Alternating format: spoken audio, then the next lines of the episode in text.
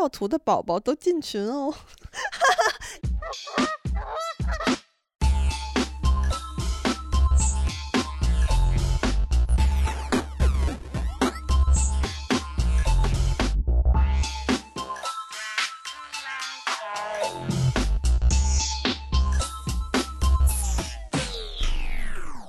嗨，这里还是下不来台。我是郑确，我是王李挪挪，我是赵子静，我是张希允。在就是我们电台刚刚成立的时候，前两期、三期吧，好像是第二期哦，我们就聊了一期关于在小红书上看展的事情，就是当时我们得出了一个出片率这样的一个公式，然后包括他们的 OOTD， 然后我们发现他们形成了一个以出片率为标准的一个评价体系，一个评价系统。然后这个系统呢，当然有别于我们所接受到的艺术上的学习，这个系统当然有别于我们所常规认识到的艺术系统，但是这仿佛在当下在本土形成了一种特别的外部视角。然后呢，我们这一次就是上一期我们聊看展嘛，然后我们在小红书上又再次发现这个系统其实还在不断的进化和升级。然后这一次呢，我们就聊一聊关于这个评价系统内部的一些改变和一些看法。好，这也太好笑了。就是李彤分享的这个，就前面特别正经，底下第一条要图的宝宝都进群哦。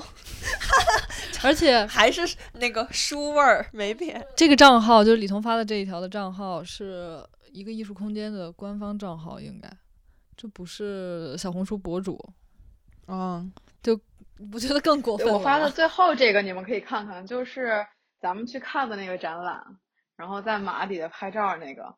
就是其实他这个博主他还是比较的古典，就是你看他的那个说法其实还是之前那种 OOTD 啊，然后展讯信息啊，然后一些好的机位，就是说可以抛物业了朋友们。我基本把好看的机位都找好了，就是他的这个博主还是比较古典的，就是发的都是还是我们就是去年讲的那种类型。但是底下有一个人评论，他就说人人都说绝了，但是人人都只会说绝了，说不出哪里绝。我其实很想知道哪里绝。然后就是我觉得可能为什么他们升级了，就是因为人的需求变多了，就是会有这样的观众。然后底下评论那第一条他就问出这种问题嘛，然后另外就有一个人帮助这个就是这个博主发了一些关于这个展览的一些艺评，你们有看到吗？就有截图的那个，对，然后作者赞过，说因为里面很多是反映了意大利旧时期的真实事件或阶级的思考，以及二战后以及打破固有思维的讽刺吧。就妹妹发了一个，看我发的那个真是精彩，这个是很精彩啊！我给大家念一念：北京看展最后的审判是我今年看到最好的展，这个是标题啊。12万美元的天价香蕉来北京了，讽刺、批评、嘲讽、温暖、童趣、保护与爱。我很喜欢这个展览，在这个展览上我看到了艺术家的思考，也让我在思考。然后两个作品，20世纪和喜剧演员，他们相对而立。然后他进行了一些解读啊。20世纪作品为标本马，马在文艺复兴时期的油画中经常出现，寓意优雅、健硕、强大。这里也暗指文艺复兴时期的意大利，又与意大利电影同名。电影展现了意大利一战、二战长篇史诗，战争会经济倒退。好，病句啊，有病句。马被吊在空中，有种被线提制的无力感。与下面喜剧演员做对比，下面的香蕉装置艺术让我想到了美国当代艺术。20世纪正是美国当代艺术的天下，是吗？真诚发问。这根香蕉在2019年美国被卖出了12万美金，还是病句啊，即为当代艺术。而美国是如何在二战后迅速崛起，不用过多说明，想必大家都懂。如此有讽刺意味的对比真的非常妙。真的嗯。然后他后面的一些其实都是比较他自己的一些结合展签上的文字，然后转译为自己的一些想法的一些想法，比如那个无题图六，就是一个马冲到那个墙里那个，但他当时展签上的文字就有写这件事情，但是他用自己的话说了一下：一匹威风凛凛的骏马头撞进墙里，威风不在，有强壮的体魄却没有头脑，做着自己认为对的事情去，在外人看来却无头脑的一些事。还是病句啊，我是觉得这些小红书博主在发布自己观点的时候先别写一些病句比较好吧，建议找人做一下 proofreading 吧。然后最后是刚刚童子他说的一些感悟，是对于《迷你的我》这个作品和《工作是件苦差事》这个作品的感悟啊。1993年威尼斯双年展上，卡特兰苦遇无作品，所以他把这块展地出租给香水公司。我觉得他太聪明了，懂得在这个时代借力打力。如果在文艺复兴时期，他绝对不吃不艺术的，吃不了吧，应该是这样，不吃可能是。吃不了，吃不下艺术的这碗饭。对，但在当下社会却能如鱼得水，以自己锐利讽刺的方式向这个世界提问，也包容爱护这个世界，关爱弱势群体。然后还标注了本次展览均为动物自然死亡标本，没有杀虐。关爱弱势群体这是什么意思啊？从哪个是关爱弱势群体啊？咱看着香蕉是弱势群体，为什么？因为香蕉总是被吃，他认为是动物。工作是件苦差是吗？哦，我知道了，是那个军大衣的那个，是军大衣的那件作品，是那个。底下写要么不写，要么就是爆文，厉害哦，小鱼老师。他的评，确实是挺厉害的。这篇文章，有3196个赞，1219个收藏和127个评论。我底下还截了一张下面的一个精彩评论，我看一眼，就是关于那个用标本的这件事情。哇哦，太精彩了！来啊，你谁能读一下那个桃的那个？我来读这个作者，我来吧。这是他们之间的一场对话，以文字形式呈现。你们要角色鲜明一点哦。好，我是那个发布这篇博文的博主。是真的马，都是自然死亡的马。卡特兰也是动物场资助人之一，可以在动物死亡后去选择动物尸体。怎么觉得还是有些残忍？自然死亡呀，这是自然中正常现象。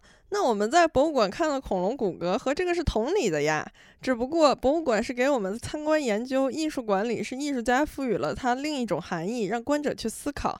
这个和拍剧害死小动物的不一样啦，还是希望他们会被埋起来。你一定是个善良的姑娘，但这也很有趣。希望他们被埋起来，其实已经加入了我们的主观思想，希望他们得到被我们认知的好。什么意思？点。他是不是上海人啊？自然死亡呀，同理的呀，不一样的啦。这一块就一定要这么念。是的。我觉得好吧，这真是一个就是又无效但是又有效的对话，就是无效是效果的效，有效是笑点的笑。其实非常多这种，就是你在小红书里面直接搜索看展就会出来很多这样带有自己评论的这种博文。我这儿搜到了一个那个上海新展号美术馆现在不是有那个湖岸那个展吗，说那个期待很久的胡安·卡内拉无人之境终于登陆上海号美术馆，也是其首个国内大型美术馆个展，看完简单和大家分享。然后下面是他的评论，这次的展不大，展出的主要是一些在疫情期间创作的亚克力帆布绘画作品以及雕塑作品，每件都能见到它标志性的假笑表情，无需花费太多时间就可以看完。隔壁也有本次上海站的限定周边售卖。胡安·卡内拉作品充满了让人不安却又忍俊不禁的黑色幽默，值得前往一看。在今天的媒体和贵宾预览后，展览将在明天12月11日就会正式开幕了，有兴趣的朋友自行留意了。说明这还是一个 VIP， 应该很开心的是，这次还遇到杨千嬅了（括号图八），瞬间想起多年前偷偷在家里用座机在点歌台点他的《可惜我是水瓶座》，感动。然后下面放了这个展览的所有的那个信息、时间、地点什么的。然后就是这样一段其实没有太多内容的东西。底下第一条高赞评论是：文案真好，是我的了。啊？什么？对，就是我觉得他们好像现在更推崇这种，你好像写了东西，就是只要你看起来字比较多，然后不是在说拍照内容或者说什么机位角度的，都会好像比较受追捧。但他们还是会提到一些吧，关于拍照的，是吗？就是他们没有提到的话，没有提到拍照角度的话，就会在照片里面展示出来精妙的拍照角度，让可以学习的人学习。就是总之我感觉他们实现了一种全新的，就是我很希望达到的艺术效果，就是让不同层次的人获得不同层次的体验。对，有需要得到拍照信息的，哎，也能享受这一点。哎，有需要一些比较知识型的东西，也可以享受这一点。对，这还有一个上海的展说我是 KK 坐标上海的看展达人，上海12月的展览依旧精彩纷呈。这周调休，正好在周五赶在人少的时候去看了这个被很多人夸赞的展览《侯赛因卡拉扬群岛》。然后分割线说，看完后我懂得了为什么看完回来的人无一不盛赞。值，票价值，视觉震撼值，我花一整天穿越上海打车去看也值。可以说以这个表现以及内容主题，在上海已经近1年没有类似的展览了。然后谁的展览？侯赛因卡拉扬，应该是在上海当代。对，然后说下面就是他自己的评价，就是侯赛因卡拉扬作为一个穿越在精神世界的设计师，在其展览中将他所擅长的机械主义与秩序感发挥到了极致，展陈和广阔的展厅裂变出的奇异蔓延于每个角落，并赋予了近似于扭曲的生机感。流动的是服装的刹那，也是精神世界的偏于捕捉。捆绑与释放，人类、宗教、物理、生命、赛博幻想，于将世界，我不是很明白这句话，于将世界如数凝结于群岛。他是一个将精神世界融于服装的艺术家。我看完展览如是想，希望你也能去看。但是他还，就是这是一个关于服装的设计师，咱们先举几个例子，然后咱们统一的来探讨一下吧。我又看到一个，这还是个男博主，然后他是这么说的，北京看展参观死亡，莫瑞吉奥·卡特兰最后的审判。然后他先是介绍了一下卡特兰，我感觉这段应该是可能是复制粘贴吧。然后他写了一些，但后面都不知道是不是复制粘贴了，但他没有写文字来源，很可能是他自己写的。本次展厅更是配合展出，在建筑梁架的上面还设置艺术品，丰富整个展厅的展示氛围。我真的受不了，又是病句。哪个？在建筑梁架的上面还设置艺术品，丰富整个展厅。这个艺术品丰富中间不应该有个逗号或者来之类的？对，或者设置了艺术品来。甚至直接将展厅的地面下挖展现艺术家的艺术作品。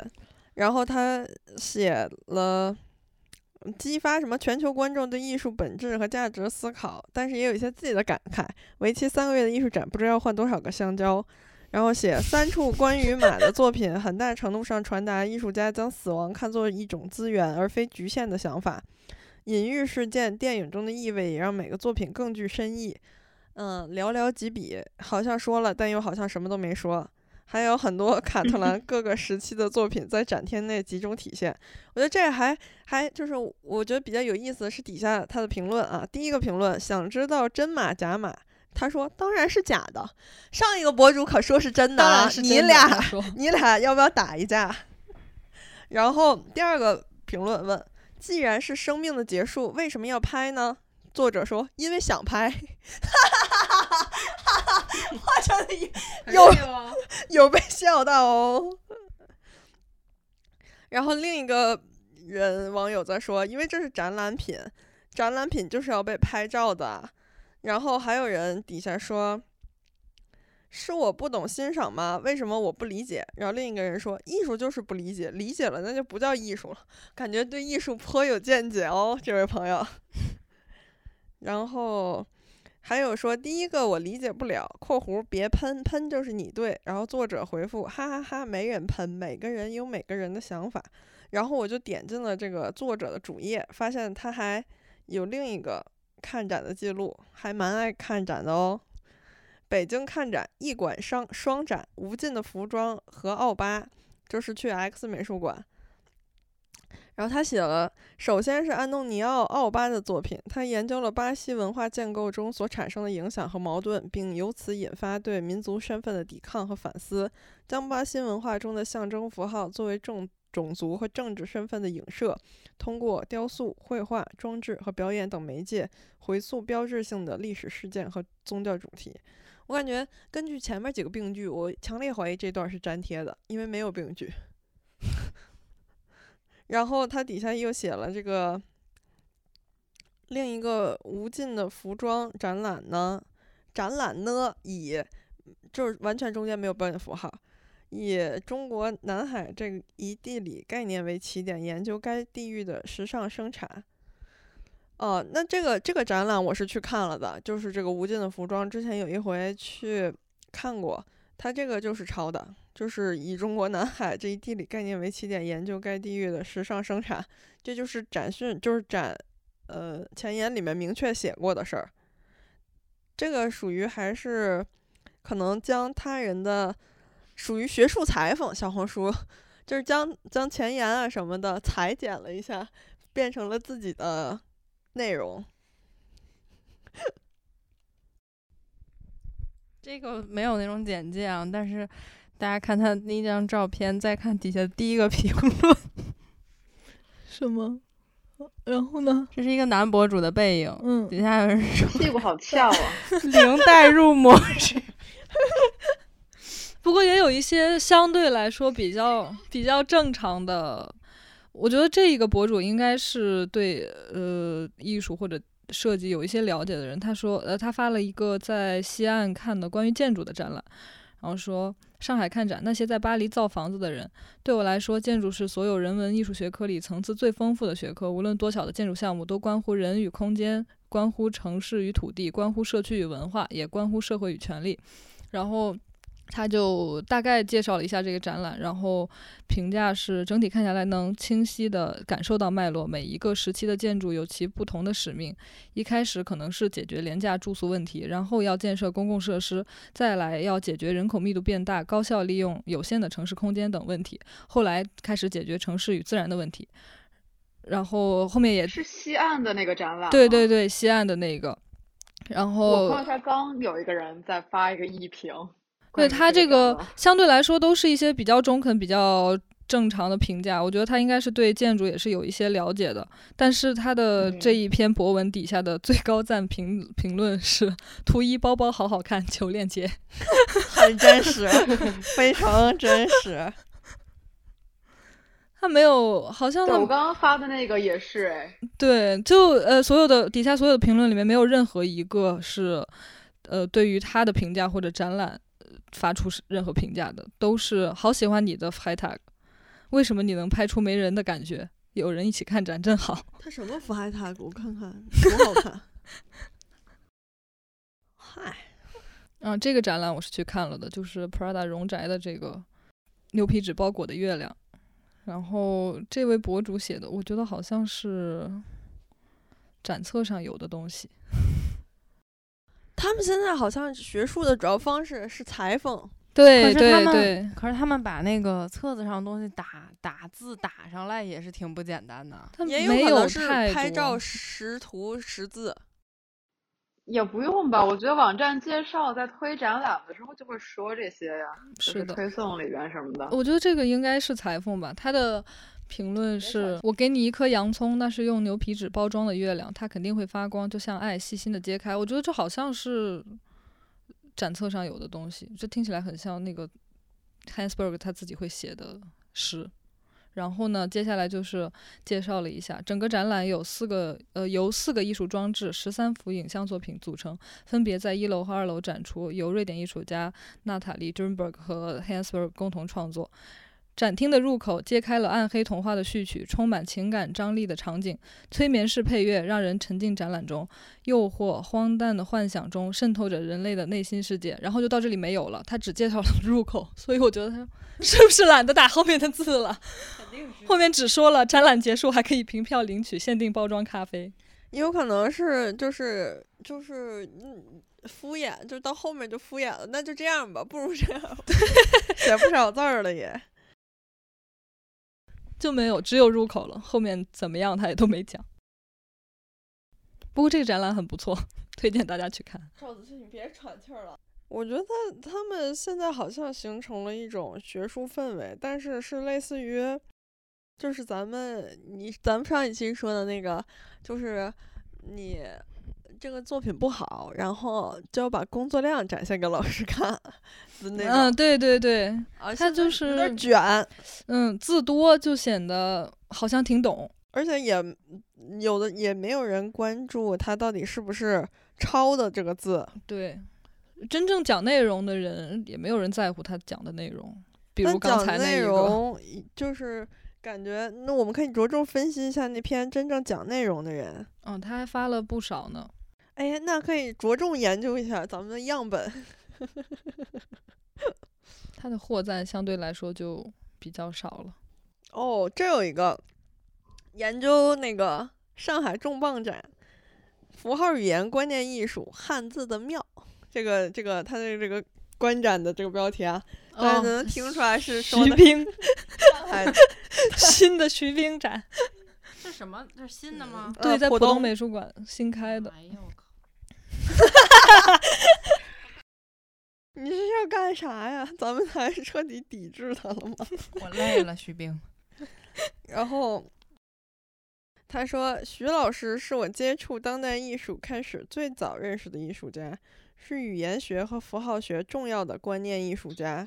他是跟语言学有啥关系啊？等一下，但这句还是病句。什么叫做是语言学和符号学重要的观念艺术家？我怎么不明白？是在这两个里面领域里面重要的观念艺术家吗？还是这两个领域都不需要观念艺术家？还是观念艺术家是研究这两个领域的？不太懂。他所创造的独特的语言体系让人过目难忘。那你能记起来一个，能拼写一个不？那过目难忘，我不相信。你可以非常有趣，犹如猜谜般的看他的一个一个作品，也会在他的作品里感受到汉文字的力量。汉文字以及文字给人的观念、行为带来的深刻影响。观念还是行为到底是？然后底下是介绍的徐冰的百度百科。是吗？这是徐冰的百度百科？我猜的。就是介绍了一下他怎么还有和周杰伦合作的作品啊。徐冰前年和周杰伦合作的，你不知道吗？用地书的文字书写他告白地球的歌词。你说你有点难追。感觉有点羞耻，不知道为什么。我读出来越读越心虚。这就像在朗诵一些我在佛前苦求了几千年。真的假的？徐冰真写过你说你有点难追啊？拿天书拿地书吗？他不是说那真是有点难追。后面是什么来着？周杰伦是咋唱的？你说你有点难追，然后呢什么知难而退什么知难而退来着。然后他就是大概是简介了一下，也不完全是抄的。他还写在国外创作期间开始研究中西方文字的融合，从发音到视觉，英文方块字是他最有标志的作品，也是我最早看到的他作品。大家可以猜猜看每个字是哪个单词，这应该是互动。然后最后他写值得花几小时仔细琢磨，特别棒的展。然后底下是他一些的看法啊，他就在底下写了这么多看法。当下世界无处不在的监控摄像头使这个世界成为一个巨大的摄影棚，艺术家创作了这部被称为是影史上没有过的影片，用 AI 把这些监控下的画面组成一部电影。这应该是咱俩看的那个吧，里头蜻蜓之眼。那倒是写一下作品名，谁知道他说啥呢。哦，他底下说字数限制，在评论里补充。嗯，他说烟草在徐老师的手中变成了很多著名作品，比如《清明上河图》，比如《伟人语录》。烟草，这是一个与人类的关系微妙的材料，选它就是要抛弃对烟草原先主观判断，把它们看成无属性材料，让思维和世界是电视的事无限展开。若总带着道德和利害关系的评判，就看不到其真实的部分。怎么说呢，这个我觉得他要是有自己的思考的这种评论其实挺好的，就是比之前那样要好一些。但是就是有大多数其实目的性还是挺强的。是的，就是他也不想引导观众就是在这种评论跟思考里，重点还是在一些表现跟拍照里。一个我觉得是最好的一个展览评价啊，发给大家看看，他没有写任何文字的评价，而都在图片当中了。哦，这个是真的还蛮有自己的，很有理解的。这个还挺 ready made 的，对，还挺好的。这真的是基于自己发出的一些，就是他这个也是看了卡特兰的那个展览，然后他的一句话总结就是本人看来就是一部打工人血泪史。然后第一张图就是那个，这个作品叫什么来着？没记住，不重要，反正就是那个穿着西装跪在那儿，头上蒙了个纸袋子那张，那个作品。然后他的标题是你去上班。然后另外一个在那个土坑里边往上爬的那个作品，他自己给他定标题是你下班了。然后香蕉那个作品他也有一些自己的见解。他有小字吗？还是小红书？没有，是你的工资。这个香蕉那个对他的那个标题是你的工资。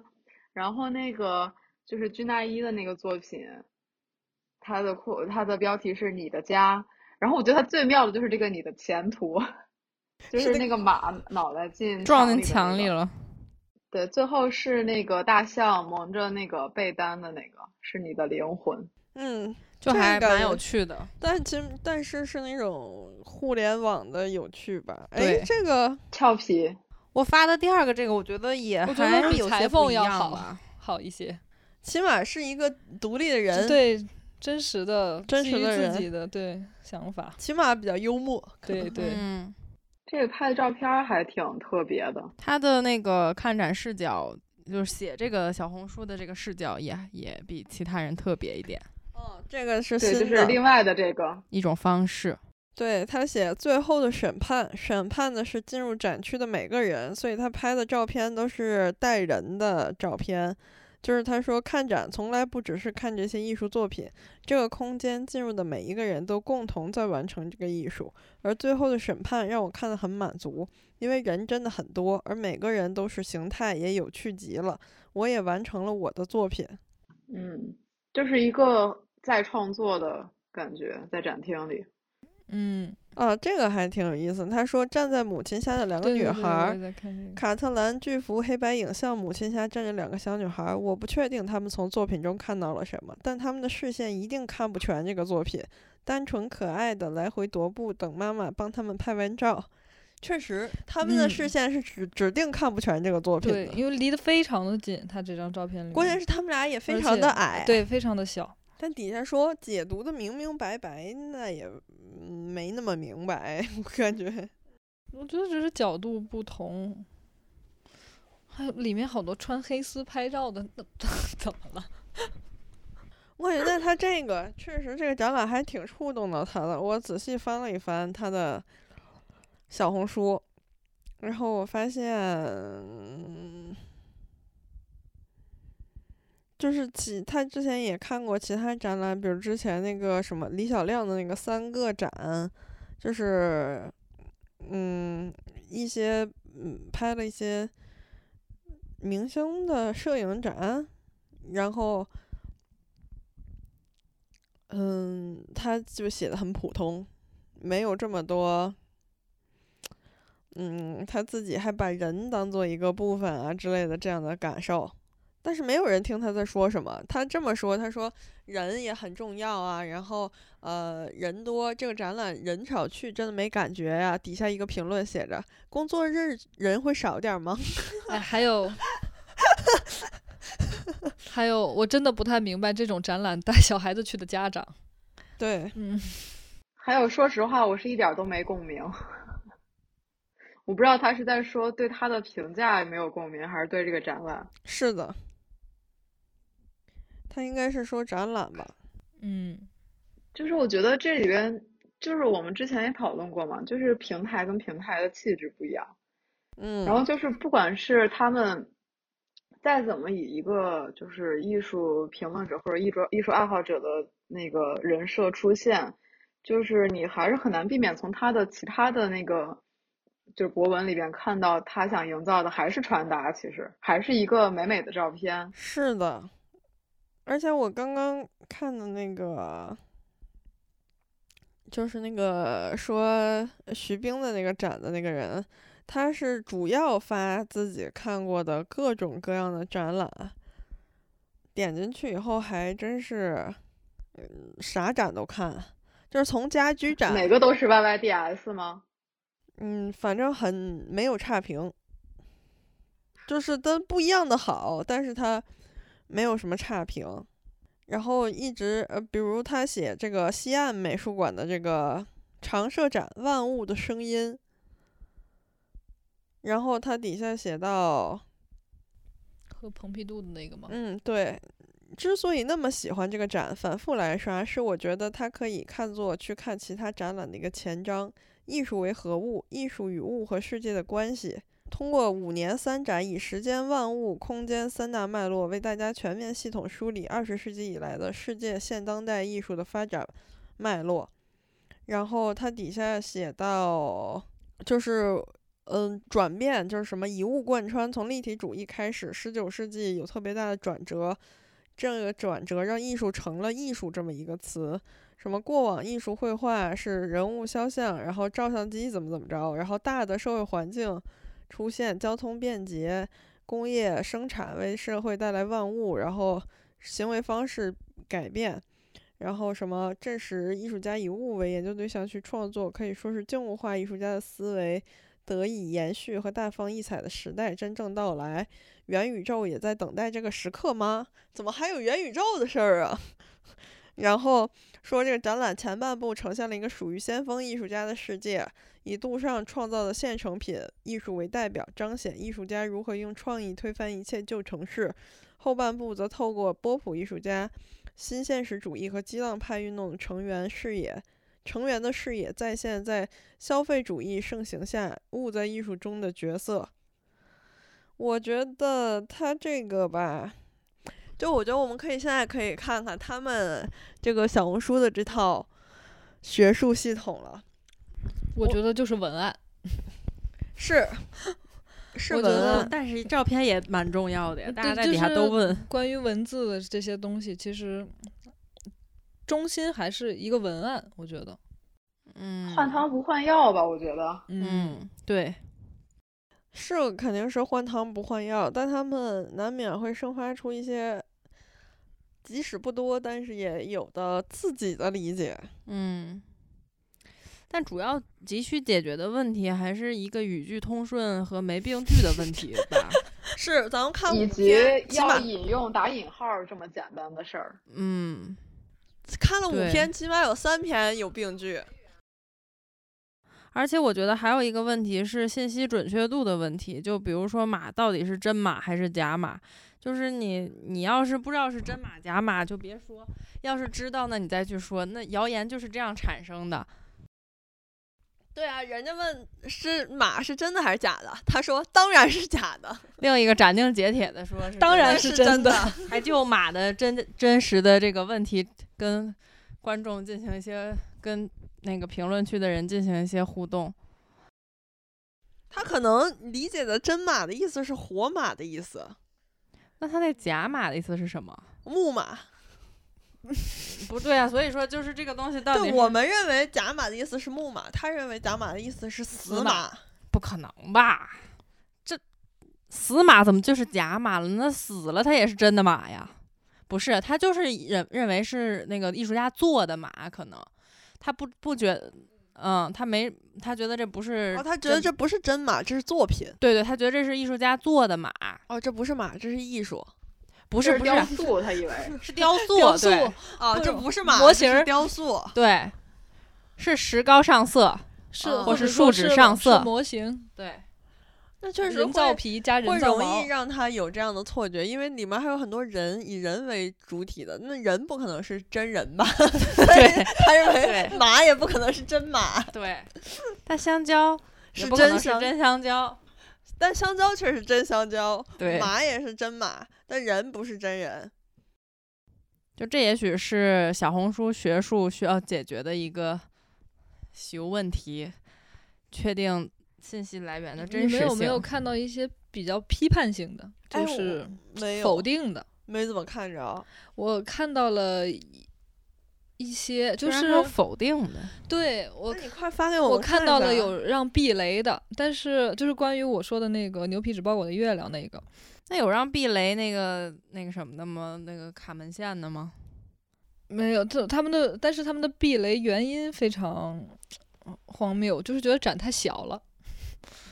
啊，那是出片率的那个比例不合算，不是他们觉得票价不值。对啊，那咱们之前得出那个出片率公式，不就是出的照片数量除以门票的钱数得出的这个比例？这个比例当然就会决定他们是不是觉得这个展值还是不值。对，以及还有这个是比较批判性的，也不能说批判，只能说批评吧，非常直接的。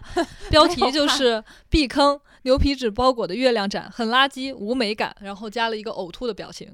内容是花60块钱来看几个纸花，几个完全没有美感的动画片投影，没事儿闲的，有钱烧的，所有人都在装，煞有介事的装自己看得津津有味。上海的装逼犯真多，这种无意义的展能不能少点？对社会有什么积极作用？真的无语。加了一个翻白眼的表情，很有个性哦。哎，这个有意思啊，这个有意思啊。就是还是刚刚我念的那个博主，就是对徐冰还有西岸进行分析的这个，他还在北京也看展了，也去了 UCCA， 也去了卡特兰。他当然在这里，就是他这些还都是，那他可能平常都是用自己的语句在说吧，就是还蛮，不是他那些展品上的东西。但是底下有个评论很有意思，后现代主义小圈子自娱自乐的小确幸。这是他这个另一个网友对卡特兰这个展览的评价，点进去他没有发过任何笔记，倒是，但是我感觉还挺有意思的，就是他在这样的，因为这个主体文字没有提到关于这个方面的内容，但是他会自己说一些自己的看法。我感觉他们现在是在努力的形成一个学术系统，那这个学术系统呢，主要的文本来源于还是展册、展讯和展签儿，然后呢，根据这些，然后衍生和生发自己一些，就是基本上以自己的话来说，说这个展览的事儿，然后就是说这些展签上的文字以自己的话来说，然后或者要么就是偶尔会发表一些自己真实的观点，但以感受性的观点为主。我觉得小红书也没人在乎学术，其实那肯定是没人在乎，想的别那么无脑。但是他们显得字很多，就是我们可以说说，就是为什么他们会这么需要。其实，但其实这么需要也很简单的原因，就是内卷，可能是都去看展，都拍照片，那是就都是那些展品，你只能发掘更好的角度、更美的照片和更多的文字这三个方面，还不能只发自己的美照，因为那样会显得有点。卡特兰那展览不是有一个恐龙嘴里有那个马的那个，其实都是被模仿的一种拍摄手法。看我刚给你们发的这个，哎呀，我发现了一个大失误，他连人家艺术家名字都给打错了，人家叫廖文，他打了个廖斐。看看你发的这个，哦，这后面的人是不是抄他的那个角度啊？他们就是互相，其实就是技巧模仿，就跟还是拍照的那个角度啊，就是只是可能没有拍上自己之类的。对，还是我觉得，而且看热度的话，就是热度高的，就我们看那几个可能还比较有自己想法的那个，其实热度也没有很高。是的，因为不重要，在这个平台上没人在乎，跟我们电台一样。而且我刚才搜索了一下荣宅的那个展览，发现差评率非常高。为什么差评？就是对，都觉得不值，没有美感，展品太少。那没人觉得徐冰那个贵吗？哎，搜徐冰的那个展，那徐冰那个至少很大吧？哎，你们可以搜一下徐冰那个。那他们觉得展非常小，为什么只有3个展厅，两三件作品？他们认为视频可能不太算作品吧，因为没有好好看，他们觉得10分钟就能看完的东西为什么要60块钱？而且光线不好，因为影像作品比较多，所以光线很暗，拍不了照片吧。差评率非常高，我点开好几个都发现是差评，让大家不要去避雷。大家对那展览的评价很多都是，比如说没有太多可以，不是，我是说那个牛皮纸包裹的月亮。说没有太多可以欣赏的东西，觉得唯一能值回票价的可能只有咖啡。可是那个说真的，那个咖啡非常难喝，我建议大家不要领。真的吗？巨难喝，就是一股纸杯味儿。哈哈，艺术卡文线那个还有跟那个6个点合影的，真是一个荒诞。小红书似乎把他们的受众当成傻瓜。就是或者说还是说这个群体就是默认就是不需要那么高的知识性或者是怎么样。因为我是觉得因为这个也很常见，包括很多艺术圈自己的人也这么干，就是当他们想要面对一个大众话语的时候，面对一个比如像我在微博建立一个这样的自己的就是公众号这种性质的东西的时候，他们往往我不是说他们不具备知识或者能力，而是他们往往选择一种并不是通俗易懂，而是就是纯粹的简单这样的方式来和大众进行沟通。但我觉得这本身是一种非常傲慢的行径，因为他们似乎认定了这个世界上的大多数人只知道拍照，而不想知道其中的奥妙。不是啊，我觉得他们的展现反而就想给人一种就是要看不懂的感觉，就是故意说一些专有名词，然后在那种展评里边就是要搞一些刻意的深奥。但其实他们刻意的深奥，但是图片又很直白。对，不是，但是他们刻意的深奥其实也非常非常的浅显，基本上就是转述，展签上的话，用一些他们的深奥可能是句子你看不懂吧？那病句那当然看不懂了。对啊，我觉得就是因为在于句子看不懂，然后介绍艺术家介绍的比较厉害，是不是也没人看这么大段文字啊？其实。我觉得还是有人看的，毕竟不是那个你发的那个底下有人讨论来着。我看见就是大家觉得展品少，所以认为布展完全不用心，大概类似于这样的理论和逻辑，有一点无语。但他们也会说一些什么，我觉得建筑背后都是人，那些造房子的人，那些使用房子的人，是人的思想和探索让建筑变得生动之类的话。这不就是我一开始念的那一篇？哦，对对 对。但我觉得就感觉首先啊，他们现在显而易见是进化了，起码从文字的字数上来说就是进化了，但是进化了好像又没太进化，没完全进化。其实我觉得我们可以就是不把这种视角对立，就因为我们老说他们，因为可能是因为我们也自己不怎么在这儿发东西。但是如果你们是一个小红书的博主，你们选择了小红书，然后准备做一个就是艺术怎么说呢，就是艺术导向一个博主的话，那你们会发什么东西？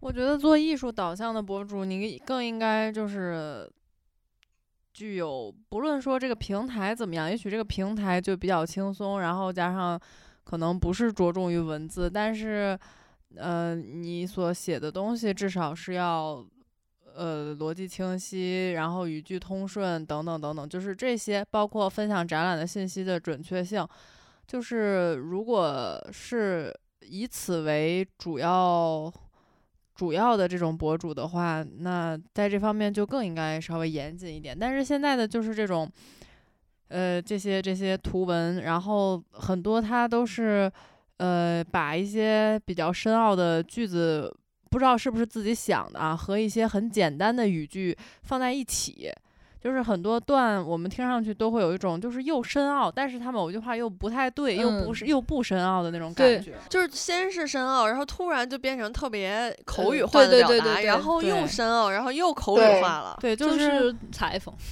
我觉得就是试图让自己显得又有自己的想法，然后又同时有很深奥的理论。